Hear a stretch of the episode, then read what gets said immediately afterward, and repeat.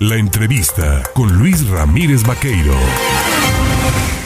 En días recientes se ha desarrollado en la Ciudad de México pues este encuentro de la Coordinadora Ciudadana Nacional de Movimiento Ciudadano. Es la Coordinadora Ciudadana Nacional, pues es pues como la sesión o la reunión más importante que tiene este instituto político con sus militantes al interior de este instituto político para hablar de ello, y porque hubo nombramientos ahí, se discute también el futuro partidista de Movimiento Ciudadano para 2023. Le agradezco a la diputada local de Movimiento Ciudadano, a Ruth Callejas Roldán, y tomarme el teléfono esta mañana. Ruth, ¿cómo estás? Platícanos un poco acerca de tu participación en este evento de la Coordinadora Ciudadana Nacional de Movimiento Ciudadano, en donde entiendo te han dado un nuevo nombramiento, un nuevo encargo, ¿no? Fíjate que la Coordinadora Ciudadana Nacional es el órgano de gobierno donde se aprueban todos los nombramientos del partido en los estados y se ratifican. Y bueno, la Coordinadora Nacional me nombró oficialmente, aunque en los estados donde hay bancadas es la Coordinadora Nacional quien decide quién coordina las bancadas. También lo hace en donde no hay bancadas y se tiene que nombrar los representantes ante la Junta de Coordinación Política de los Congresos. Sí. Y bueno, yo ya estaba fungiendo como representante del partido, sin embargo, este año otra vez me ratificaron en la coordinación y como representante del partido ante la Junta de Coordinación Política del Congreso local. Entiendo que aquí en Veracruz solamente eres tú y otra diputada más, integrantes de Movimiento Ciudadano, que conforman pues esta fracción en el Congreso, pero que no cumplen con el requisito propiamente estatutario de poder conformar fracción parlamentaria, porque no alcanzan el número de diputados, ¿verdad?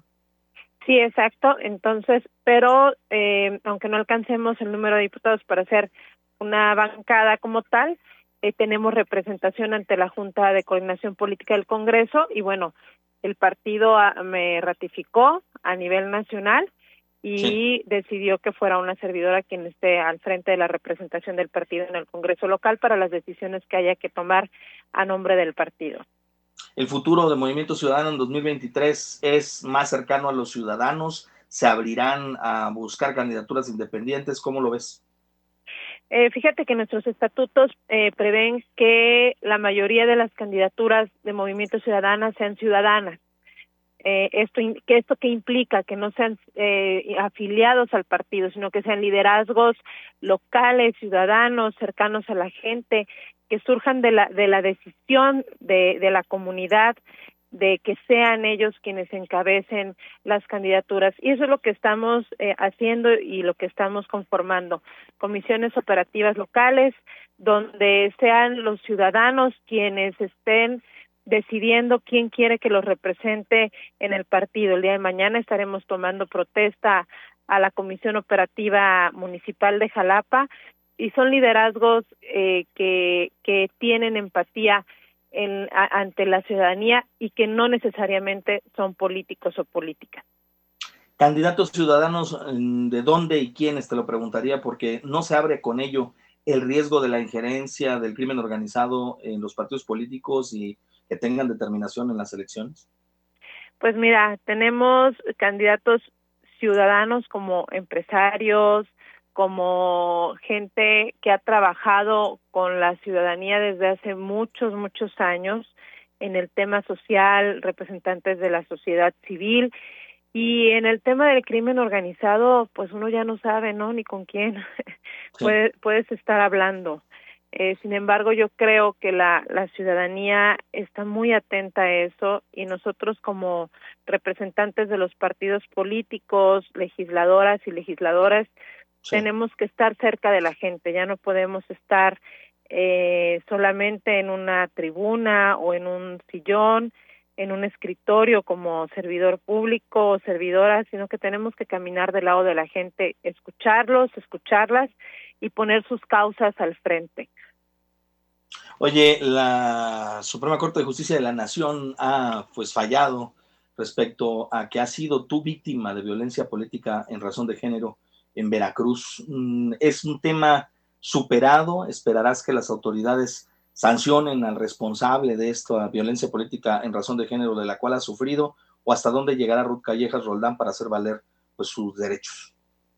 Bien sabemos que las instituciones electorales en el estado, y nos lo confirmó la sala superior hasta donde tuvimos que llegar, pueden estar, y no lo digo yo, lo dijo el presidente de la República también, pueden estar hechas a modo del gobierno en turno. Entonces, yo espero que con el fallo y el criterio que aplicó la sala superior del Tribunal Electoral se pueda actuar conforme a derecho, se puedan sancionar a los violentadores, porque muchos han quedado en la impunidad, y no tengamos necesidad las mujeres de seguir sufriendo ese acoso y esa violencia política que se nos da y que se ejerce a quienes queremos participar y estamos participando en política.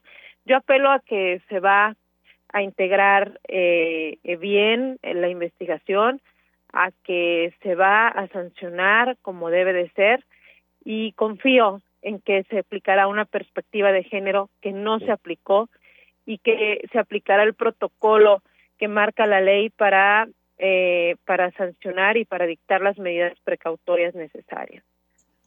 Pues yo te agradezco, diputada de Movimiento Ciudadano Ruth Callejas Roldán, el tomarnos el teléfono, el platicar con el auditorio de En Contacto. Estaremos pendientes, pues, de las acciones y determinaciones que tome Movimiento Ciudadano y, por supuesto, de tu actuación como miembro del Poder Legislativo. Gracias, como siempre.